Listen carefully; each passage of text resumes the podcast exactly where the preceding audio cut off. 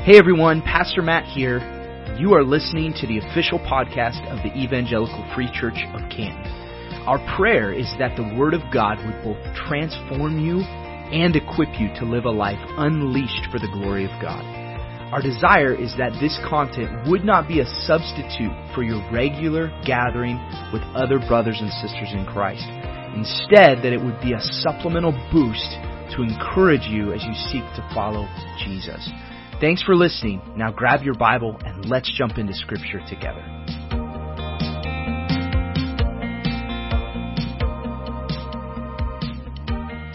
Good morning. Uh, for those of you who don't me, know me, um, I'm Lauren Flickinger. My husband is Blake, and we have three children, Everly, Mila, and Grady.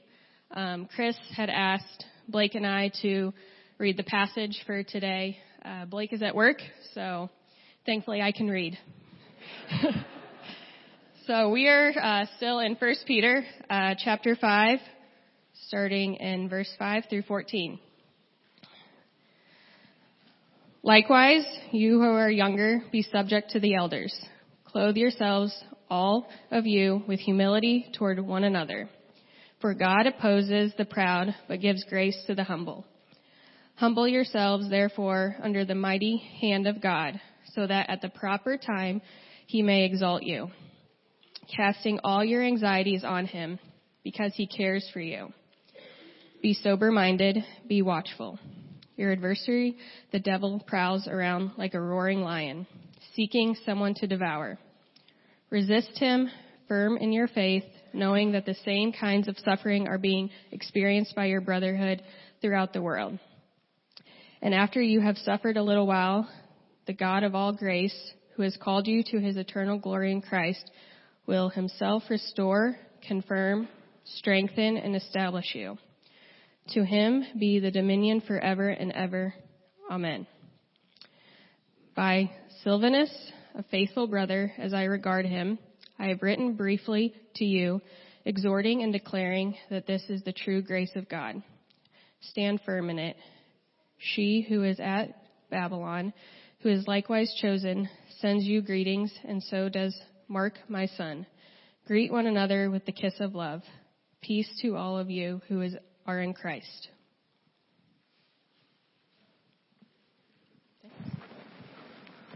Hi, good morning, church. Uh, such a pleasure to be here with you today, and uh, I I asked the Flickingers to to read the passage this morning for two reasons. One, I just really like the idea of having other people up here, uh, getting uh, familiar with different faces, different names, um, as we strive to continue to reach out to the, the communities here. And the second was I've gotten to uh, personally see uh, Blake and Lauren uh, allow the gospel to transform their lives. And for those that don't know them as well as I do. Um, I don't know how many how many years ago it was, maybe eight eight years ago, Lauren. Uh, they they stepped foot in this church, and uh, we're looking for a, a, a body of believers that could encourage them and help them in their in their walk with the Lord. And they didn't just simply come to Sunday morning, um, but instead they decided to give their lives to the Lord and be used by Him and for Him. And so, from a place of first of all coming on Sunday morning, but then being open enough to reach out and say, hey, we want to be a part of something more than just Sunday morning. Um, allowing my wife and I to, to mentor and disciple them for about a year and a half, coming to the Piper household for about two and a half hours at nighttime. That was before they had children. Um, and just simply looking into God's Word and allowing it to transform them to now Blake being a leader of his own household, and um, them on, honoring the Lord with how they raise their kids, um, to the point where now not only are they where they allow, allowed other people into their lives, but they also have been willing to open up their home and use it as a way to encourage other believers through a small group. And so, I, I and then beyond that, just the fact that they're using their gifts in a way to serve the Lord. And uh, I think Lauren helps out in the children's ministry. Blake is uh, he served on the adult ministry team for three years. They uh, host and lead small groups. So you start to see what can happen when a person will humble themselves and allow the Lord to use them. And so thank you, Blake and Lauren, who Blake's not here, but thank you for your willingness to engage the Lord and allow Him to use you guys. I think it's awesome to see that. Um, and it's really been encouraging to myself and my wife as we have, um, as we have uh, been able to walk alongside of them. Today, the, what I want to do, as with most times when you look at the Word of God, we tend to focus in on maybe one particular passage, which is what Lauren read to us. But I want to actually read the entirety of 1 Peter this morning. Okay? And as we are aware, this is a letter that was written, and I feel that it's going to be most impactful if we can see the entirety of the letter. And I love it that I hear the pages already flipping backwards, which is awesome. So let's turn back to 1 Peter 1. Okay? And, and there's, there's, there's multiple reasons for why I want to do this. As I mentioned, this is a letter written, and I think it was read in such a way. So I, I feel it would be beneficial for us as believers to hear the entirety of the letter. And then I want to try my best to summarize what it is that um, Peter has exhorted us to, not just in this uh, small amount of text that I'm going to get to in a few minutes, but within the entirety of the letter. And so let's pray before we get into God's Word, and then we're going to get started. God, we simply want to be used by you. And uh, as we sang, Great are you, Lord. And God, we proclaim that you are worthy. And now it's just a matter of us submitting to you. Help us to do that better each day. Thank you for your word. Thank you that it is active. Thank you that it transforms the hearts of a man and a woman who are willing to engage you. So humble us as we read it May what it says become the way that we live our lives, that you might be honored and glorified in Jesus' name. Amen. 1 Peter chapter 1. Peter, an apostle of Jesus Christ, to those who are elect exiles of the dispersion in Pontus, Galatia, Cappadocia, Asia, Bithynia, according to the foreknowledge of God the Father and the sanctification of the Spirit, for obedience to Jesus Christ and for sprinkling with his blood, may grace and peace be multiplied to you. Blessed be the God and Father of our Lord Jesus Christ. According to his great mercy, he has caused us to be born again to a living hope through the resurrection of Jesus Christ from the dead, to an inheritance that is imperishable, undefiled, and unfading, kept in heaven for you, who, by God's power, are being guarded through faith for a salvation ready to be revealed in the last time. In this you rejoice, though now for a little while, if necessary, you have been grieved by various trials, so that the tested genuineness of your faith, more precious than gold that, that perishes, though, though it is tested by fire, may be found to result in praise and glory and honor at the revelation of Jesus Christ. Though you have not seen him, you love him. Though you do not now see him, you believe in him and rejoice with joy that it that is inexpressible and filled with glory, obtaining the outcome of your faith, the salvation of your souls. Concerning the salvation, the prophets who prophesied about the grace that was to be yours searched and inquired carefully, inquiring what person or time the Spirit of Christ in them was in, indicating where, when he predicted the sufferings of Christ and the subsequent glories. It was revealed to them that they were serving not themselves but you and the things that have now been announced to you through those who preach the good news to you by the Holy Spirit sent from heaven, things into which angels long to look. Therefore, preparing your minds for action and being sober minded, set your hope fully on the grace that will be brought to you at the revelation of Jesus Christ.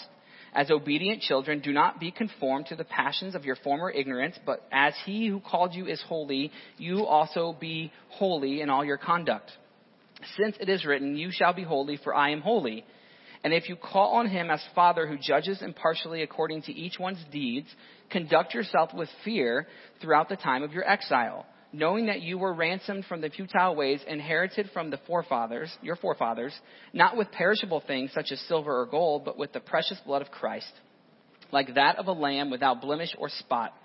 He was foreknown before the foundations of the world, but was made manifest in the last times for the sake of you, who through him are believers in God, who raised him from the dead and gave him glory, so that your faith and hope are in God having purified your souls by your obedience to the truth for a sincere brotherly love, love one another earnestly from a pure heart, since you have been born again, not of perishable seed, but imperishable through the living and abiding word of God.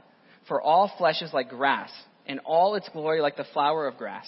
The grass withers and the flower falls, but the word of the Lord remains forever. And this word is the good news that was preached to you. So put away all malice and all deceit and hypocrisy and envy and all slander. Like newborn infants, long for the pure spiritual milk, that by it you may grow up into salvation, if indeed you have tasted that the Lord is good. As you come to him, a living stone rejected by men, but in the sight of God, chosen and precious, you yourselves, like living stones, are being built up as a spiritual house to be a holy priesthood, to offer spiritual sacrifices acceptable to God through Jesus Christ. For it stands in Scripture, Behold, I am laying in Zion a stone, a cornerstone chosen and precious, and whoever believes in him will not be put to shame. So the honor is for you who believe, but for those who do not believe, the stone that the builder rejected has become the cornerstone, and a stone of stumbling and a rock of offense. They stumble because they disobey the word, as they were destined to do. But you are a chosen race, a royal priesthood, a holy nation, a people for his own possession, that you may proclaim the excellencies of him who called you out of the darkness and into his marvelous light. Once you were not a people, but now you are God's people. Once you had not received mercy, but now you have received mercy. Beloved, I urge you as sojourners and exiles to abstain from the passions of the flesh, which wage war against your soul. Keep your conduct among the Gentiles honorable, so that when they speak against you as evildoers, they may see your good deeds and glorify God on the day of visitation. Be subject for the Lord's sake to every human institution, whether it be the emperor supreme or the governors as sent by him, to punish those who do evil and to praise those who do good. For this is the will of God, that by doing good you should put to silence the ignorance of foolish people.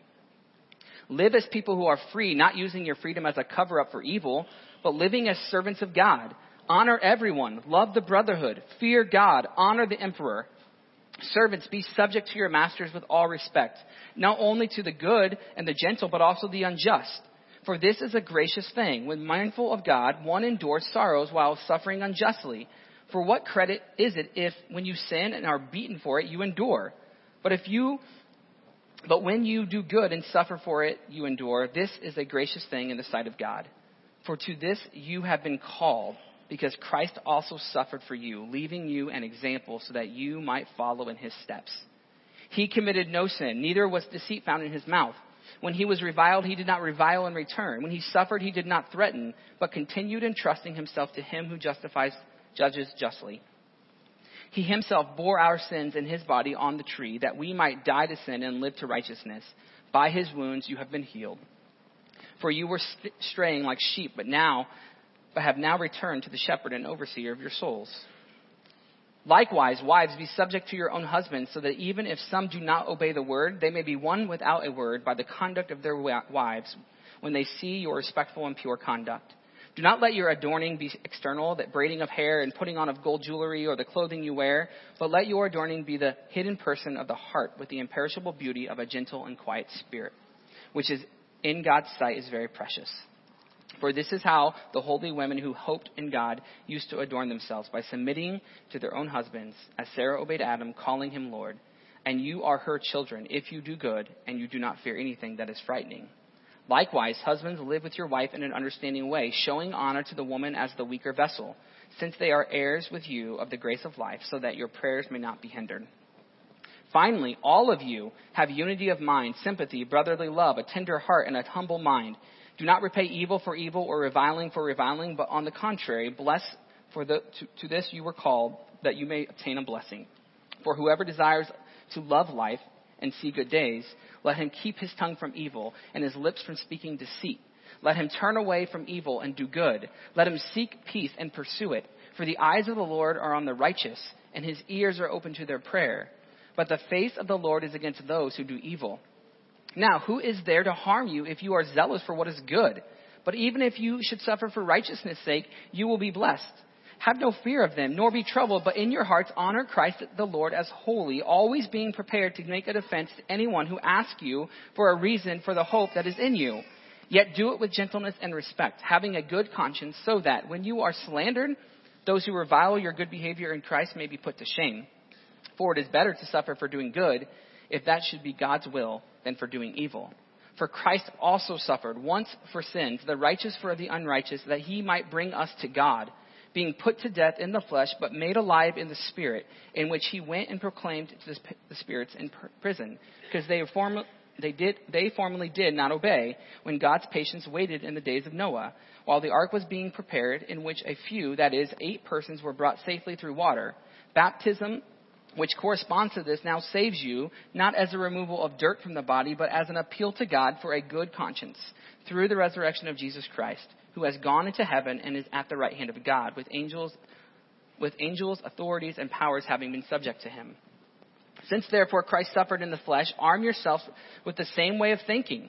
For whoever has suffered in the flesh has ceased from sin, so as to live for the rest of the time in the flesh, no longer for human passions, but for the will of God.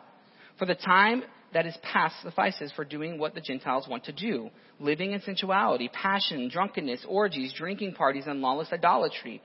With respect to this, they are surprised when you do not join them in the same flood of debauchery, and they malign you, but they will give an account to him who is ready to judge the living and the dead.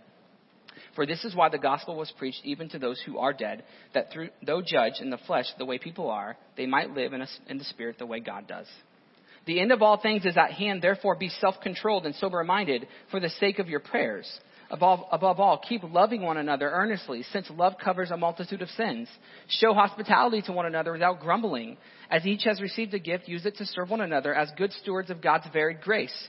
Whoever speaks is one who speaks oracles of God. Whoever serves as one who serves by the strength that God supplies, in order that in everything God may be glorified through Jesus Christ. To him belong glory and dominion forever and ever. Amen. Beloved, do not be surprised at the fiery trial when it comes upon you to test you as though something strange were happening to you, but rejoice insofar as you share Christ's sufferings that you may also rejoice and be glad when his glory is revealed. If you are insulted for the name of Christ, you are blessed because of the spirit of glory and of God rest upon you. But let none of your suffer let none of you suffer as murderer or a thief or as an evildoer or a meddler. Yet if anyone suffers as a Christian, let him not be ashamed but let him glorify God in that name. For it is time for judgment to begin at the household of the God. If it begins with us, what will be the outcome for those who do not obey the gospel of God? And if the righteous is scarcely saved, what will become of the ungodly and the sinner? Therefore, let those who suffer according to God's will entrust their souls to a faithful Creator while doing good. So I exhort the elders among you as a fellow elder and a witness of the sufferings of Christ, as well as a partaker in the glory that is going to be revealed. Shepherd the flock of God that is among you, exercising oversight, not under compulsion, but willingly, as God would have you, not for shameful gain, but eagerly, not domineering over those in your charge, but being examples to the flock. And when the chief shepherd appears, you will receive the unfading crown of glory. Likewise, you who are younger, be subject to the elders. Clothe yourselves, all of you, with humility toward one another, for God opposes the proud, but gives grace to the humble. Humble yourselves, therefore, under the mighty hand of God, so that at the proper time he may exalt you, casting all your anxieties on him because he cares for you.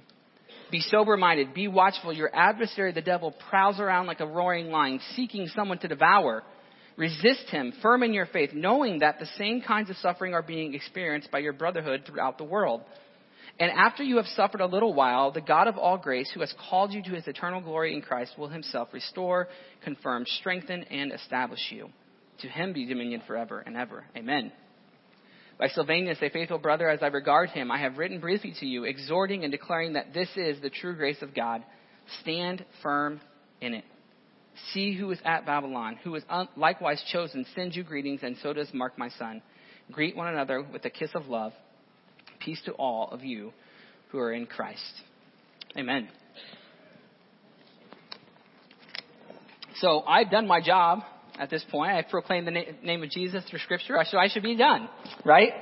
Um, unfortunately, and fortunately, I have some other words to say, share, that I feel like God has put on my heart. Matt approached me a couple months ago asking if I would be willing to stand here and, and share. And I'll be honest, it's it is, uh, someone asked me if I get excited or nervous, and the answer is yes to both of those things. Um, there is a, level of respect that I have for Pastor Matt when he stands up here and proclaims God's uh, word and does it in such a way that it brings clarity. And so the prayer today is that the, the Spirit of God, the same Spirit that lives in Matt, lives in me, will be able to proclaim the same message to you today. As we, as we read through that entire text, hopefully we can bring together the last couple of months of what Matt has been teaching on. And what I took from it was this Peter is exhorting us to live a life of holiness, to use our gifts to build up one another, to live in submission to others, to suffer for Christ, to recognize the grace that we've been given, and finally, to live in human, humility as we serve others and God. When I think about this text, a couple of things come to my mind. Many of you know that I have children, and I believe they're in here. Um, and so, without sharing any names, um, I have three, and sometimes in the morning, my wife leaves early to go to work, and I get to be dad, which means helping pick out clothes. And I don't know about you, but that sometimes is a challenge to say the least. And so as I was thinking about this text, Peter exhorting us to clothe ourselves, I thought about my own life. And so I have three different uh, kids, and they all three take their clothing in the morning a little bit differently. The first one, very careless at what they are wearing. Remember, no names, no genders. Okay? And it seems like almost without any concern, they just put on whatever comes out of the drawer fast. Even at times where it may not even look right, according to dad. But to each their own. The second one doesn't even try. Will just simply lay on the floor and say, I need help picking out my clothes. And just waits for someone to come and help them. And then the final one seems very eager to ask for help, want the help. I go in because I tried my best to pick out the clothes that are going to make sense, look good, look good for the particular day, the weather. I leave and I come back and there's been three other outfits picked out, worn and thrown on the floor, and it doesn't even look half as as as good as what I originally had picked out, but I just let it go. Okay? And so I don't know if you have very similar situations in your own household, but I'll let you decide which of those is, is who. Um, they automatically know who I'm talking about right now. So, but Peter is giving us an exhortation today that we heard last week Pastor Matt call um, you into helping us as leaders to be accountable for what God has entrusted to us to do, which is to shepherd the flock as He has done. Um, and he, he mentioned the importance of being an example to you and that you guys making sure that what we're doing, how we approach it, is done in a way that honors the Lord. And today, my call, from what Peter is telling us, is it doesn't stop with the leaders, it's actually to the church as well. You have been called to a life of humility. And the big idea, and I don't have slides today, and so if you're taking notes, my big idea or my, the main point of today's passage is very, very simple. Humility is a mark of a maturing believer in Jesus. Get a drink of water. Humility is a mark of a maturing believer in Jesus.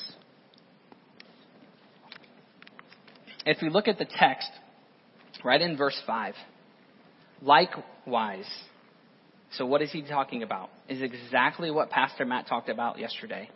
This call to being shepherds of the flock and to doing it in such a way that's not under compulsion, but willingly, um, not for shameful gain, but eagerly, not domineering, but being examples. He says, likewise, and he's talking to the church now, you who are younger, be subject to the elders. And so my first point today is we are called to be clothed in humility toward one another. The text says, as you continue in verse 5, clothe yourselves, all of you, all of you, with humility towards one another, for God opposes the proud but gives grace to the humble. And I love that Peter, as he was sharing this letter, was so clear. Why are we clothed to be, or why is he calling us to be clothed in humility toward one another? Look at the text. What does it say? God opposes the proud, but gives grace to the humble. It starts with a recognition that God is in control. We have to submit to the Lord first and foremost. And so, to me, there's two kind of points within that first verse. Why do we do it? Because God opposes the proud. But how do we do it? Number one, we submit to the elders and the church leadership. Okay, and I'm not up here to tell you that you should bow down to us. That's not what I'm asking, but instead to recognize the call that has been placed on our lives. Recognize what Peter just proclaimed in this chapter and simply come alongside of us, pray for us, and allow the giftings that God has given to those that are in church leadership to serve you. Because that's ultimately the call here, is that we are allowed to serve you as the body of believers. And some of you might think in the text, well, younger, is that only for the younger people? But instead, the, the Greek word, and I don't have the exact Greek word, but it, it means fellow believers. So all of you who claim the name of Jesus, clothe yourself in humility towards one another by first surrender, surrendering to the church leadership. Hebrews 13:17 says this: "Obey your leaders and submit to them, for they are keeping watch over your souls as those who will give an account." So, secondly, we are called to clothe ourselves in humility by serving the needs around us. Each of us have been given gifts, gifts that can help people around us, but we have to enter into and use those in a way that would honor the Lord. A couple different passages that stand out to me that were brought to my attention as I was studying. First Peter, which is what we just talked about. If you just turn back a page, First Peter chapter 4, verse 8 and 10, what does it tell us to do? Above all, keep loving one another earnestly, since love covers a multitude of sins. Show hospitality to one another without grumbling. As each has received a gift, use it to serve one another as good stewards of God's varied grace. So not only is Peter reiterating what he's already discussed in the book, we see it here that we're called to humble ourselves toward one another by serving the needs of the people around us. Okay? And that's going to look different for everybody. There's many things here. First, it says to, to love people. How do you do that? You enter into relationship with people. Are you willing to engage people, or do you simply just come on Sunday morning and sit and leave? Have you taken the next step to saying, I, I want to not only maybe be known by name in the church, but I want to actually commit to the church, using my gifts, my time, my talents, my treasures in a way that would honor the Lord? And as you do that, what happens is you get to know people, and you'll notice that lots of people have lots of needs. Are you willing to engage the people where they're at? Are you willing to humble yourself as you do it? Philippians 2 says this, verses 3 and 4 Do nothing from selfish ambition or conceit, but in humility count others more significant than yourselves. Let each of you look not only to his own interest, but also to the interest of others let me just say it in layman's terms. Stop thinking about you and put people ahead of yourself. Jesus is our example of that. We look to him. We're not perfect, but we look to him as our example in living a life of humility. And it doesn't just happen within the church. And I should have said this before I got into the text today. But it starts where God has given you and entrusted you. So if you're a husband, it starts with serving your wife and humbling yourself at home. If you have children, thanks be to God for children, but it starts with me humbling myself in service to my children because God has entrusted you with those. That is your number one ministry, not the church. And then from there, as Matt talked about last week as well, then we start thinking about how do I come and use my gifts in this place and into the ends of the earth in a way that would honor the Lord. So first and foremost, Remember, clothed in humility towards one another, right in verse 5. Verse 6, humble yourselves, therefore, under the mighty hand of God, so that at the proper time he may exalt you. A maturing believer in Jesus will be clothed in humility toward God. Why? Look at the verse. At the proper time, he may exalt you. He being God. And we don't know when the exaltation will happen. But we believe and know that according to the Word of God, one day we will be with Jesus face to face forever in eternity if we've given our lives to Him. And so that's the day we look forward to. But meanwhile, while God has still given us breath in our lungs, we have been called to humility toward God, which starts with first recognizing that we have to cast our cares on God. The text says it this way casting all your anxieties on Him because He cares for you. Are you humble enough to recognize that you, in and of yourself, can do nothing?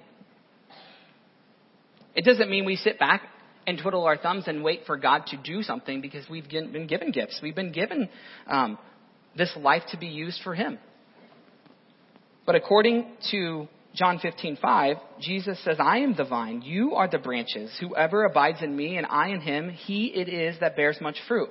For apart from me, you can do what does it say, church? Nothing. Lift your voices. You can do nothing.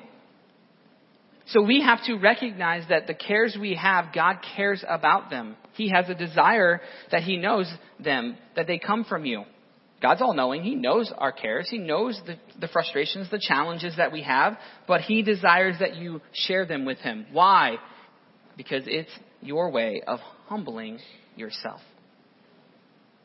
You are not God as much as you think that you want to be or that you are. God is God. He cares for us, so let's cast our cares on Him. Number two, point number two within this, clothed in humility toward God looks like a person who shares honestly with God and God's people. This is one that when I think back to being a, a new believer in Jesus, it's hard. It's hard to want to be transparent with other people. And I've heard it a lot, whether it be in a small group, in a discipleship relationship, or even just simply um, as I've served on church leadership, is that people don't want to tell others about their past or their present because they're afraid of either the shame, they're afraid that it might get into the public eye, or maybe because they've been hurt in the past. And I, I feel terrible that that's happened to those people. Um, and I can tell you, for, for a matter of fact, it's happened to me. I've boldly proclaimed what Jesus has done for me, and it's been shared in the public eye. But ultimately, my question for you is what do you care more about? Do you care more about what God thinks or what man thinks? And I think God has called us to live a life of transparency with other believers. Guy said it this morning. It's, it's been hard for them to not have other people surrounding them, sharpening them, encouraging them, holding them accountable. And I'm putting words in your mouth, but I think that's what you were saying. And I would say that's still the case here in America. But yet we too often shy away from being in relationship because of the pains that come from it. And I believe Peter says very, care- very clearly here that we are to cast our anxieties on Him, that being God, and also on God's people. 1 John 9, 1 9 says, If we confess our sins, He is faithful and to forgive us our sins and to cleanse us from all unrighteousness. It's hard to share openly how you're really doing. It's hard to tell people the sin that you struggle with. It's hard to hear when you know a brother or Christ or sister in Christ who's struggling, it's hard to have to hear those conversations, but it, what, it's what helps us to grow into being more like Jesus. Thirdly, if you look at the text with me, verse 7, excuse me, verse 8, be sober minded, be watchful. Your adversary, the devil, prowls around like a roaring lion seeking someone to devour. Resist him, firm in your faith, knowing that the same kinds of suffering are being experienced by your brotherhood throughout the world. And here's the why. Why should I humble myself, ourselves toward the devil, toward evil, toward suffering, toward trial? Here's what Peter says. And after you have suffered a little while, the God of all grace, who has called you to his eternal glory in Christ, will himself restore confirm, strengthen, and establish you. That's why we live a life of humility, because that's what's coming for the believer in Jesus confirmation, restoration, strengthening, and to be established in the place where Jesus himself dwells. So how do we go about living a life of humility toward trial and suffering, toward the devil, which we don't often talk a lot about in church, but believe it or not, Satan is real. He is crafty. He's deceitful. He's known as the father of lies, and his job is to seek and destroy you. So how do we recognize a crafty liar?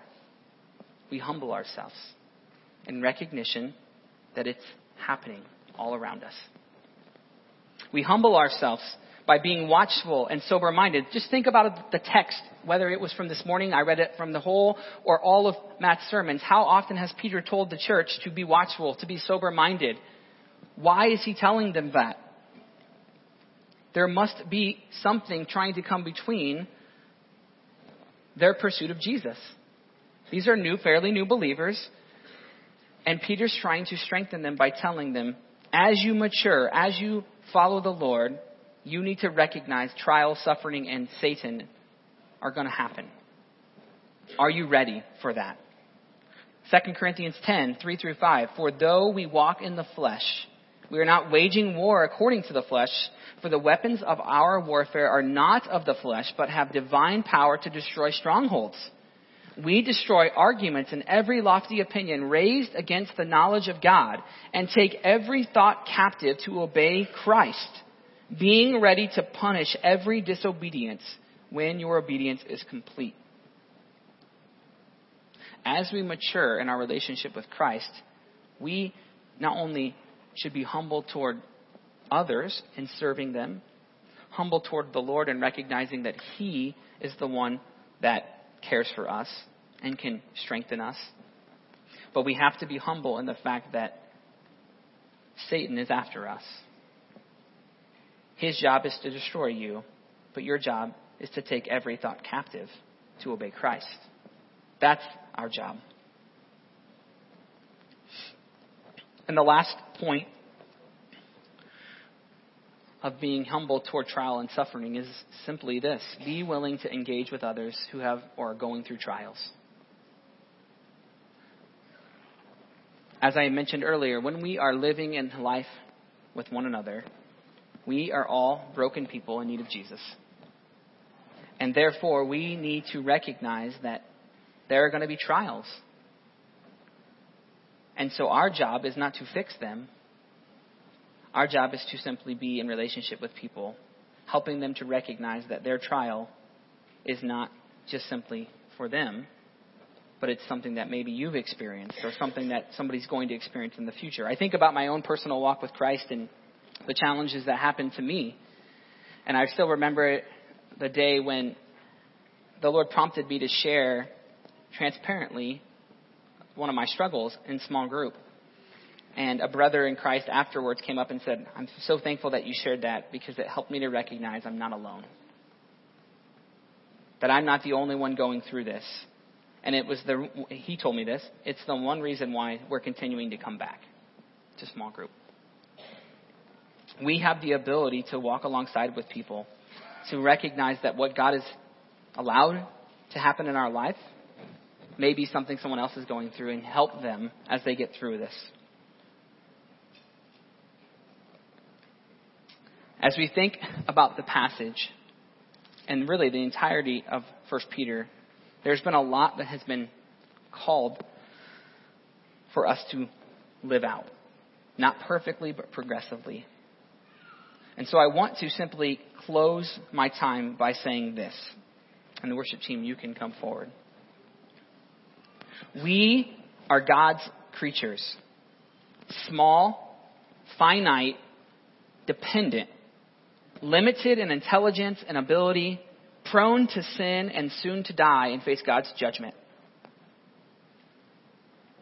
But we are also God's children, created, loved, and redeemed by God's grace alone, not by anything in or of ourselves, and gifted by God with certain unique gifts, abilities, resources, and advantages, which are to be used for His glory. As we think about the clothing illustration from beginning of my time. All of us could probably see ourselves in one of those three situations. The first one simply being, I'm a person who doesn't want anything to do with Jesus.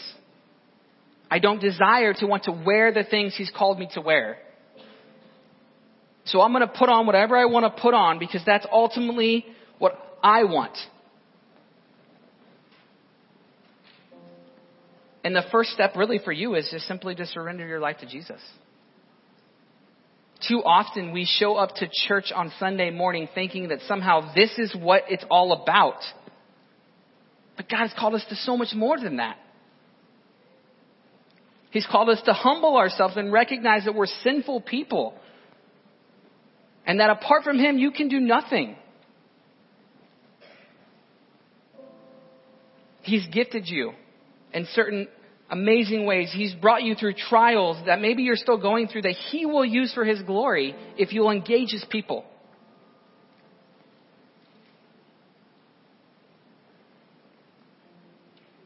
Or maybe you're like my second child who simply says, Sure, I'll do it. Just pick it out for me. I don't know what it is, but just, just put, tell me what you want me to do and I'll go do it. You have everything you need to live a life for Jesus. We simply need to stop sitting and start putting our faith into action. We have to be willing when we come on a Sunday morning to not make it about us, but make it about God.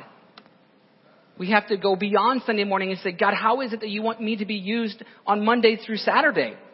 In my job? In my, discussing with my neighbors? In serving the people around me because the needs are heavy. Are you willing to engage? Are you willing to put on humility? Are you willing to surrender yourselves before the Lord and say, God, use me. Here I am. Or maybe you're like my last child who says, sure, I'll put that on, but then you take it off because you don't like it. You tried it out for a little bit, but now it's, no, it's not for me. And I would say you need to simply seek biblical accountability for your life. You need people in your life that are going to point you to Jesus. Living faith by yourself is not what God's called us to. God said to shepherd the flock. Not just for leaders, but for all of us. God's called us to be in community. God's called us to be a blessing. Like I tell the small group people when I get the opportunity to lead, we're not simply just called to get the blessing, we're called to be a conduit of blessing. That the blessing flows in and through and to other people. How do we do that? We engage people. So the question very simple. Have you surrendered your life to Jesus? Step one, humble yourself. You can do it, nothing. But I've given my life to Jesus. What's next, Chris? Well, then I need to simply figure out how can I serve the people and the needs around me. Stop making Sunday morning about you. It's about Jesus. And finally, as I already said, if you're doing those things, praise be to God that you're stepping out in faith. But lastly, be willing to engage other people and be held accountable for maturing in Christ. Don't do this alone. That's not how we've been called. So this morning, as as as we're going to sing in just a minute, and you know, I remember going back to my own personal journey of living for myself, and it's still hard. Every day, it's hard. But it takes a humility that recognizes that it's first and foremost about the Lord. So, humble yourselves this morning. Humble yourselves in recognition that God is and should be our number one at all times. And then allow that to motivate you to go out and to serve the needs around you and to live a life that would ultimately look like Jesus to the best of your ability. Let's pray. God, we we come to you and it's it's hard sometimes to think about this this life that you've called us to live. It's not easy. And We recognize, God, that you're in control and that you ultimately are the one that deserves all the praise and all the glory. And we fail you. And so just humble us in this time, God. Humble us and remind us that it's really, truly you who deserves all the glory. May your people not simply just hear a message today of truth, but also of love. One that says, We love you, and we desire that they would walk into that truth. And that God, as you mature them, as you mature me, God, we would see your glory. We would see your kingdom come. So, Lord, as we sing this last song and as we think about what it, what it requires, it just simply takes a, a humility that says, God, I trust you. God, I have faith that you can do it. Help me, God, in this time where it's really hard to step in. Help me to step in. Help me, God, to engage the people around me. Help me, God, to be in relationship with the people that you've placed in my life, that you might be glorified. Thank you, God, for your word. Thank you, God, for Jesus, for his death, his resurrection that brings us hope now and into eternity. And all God's people say,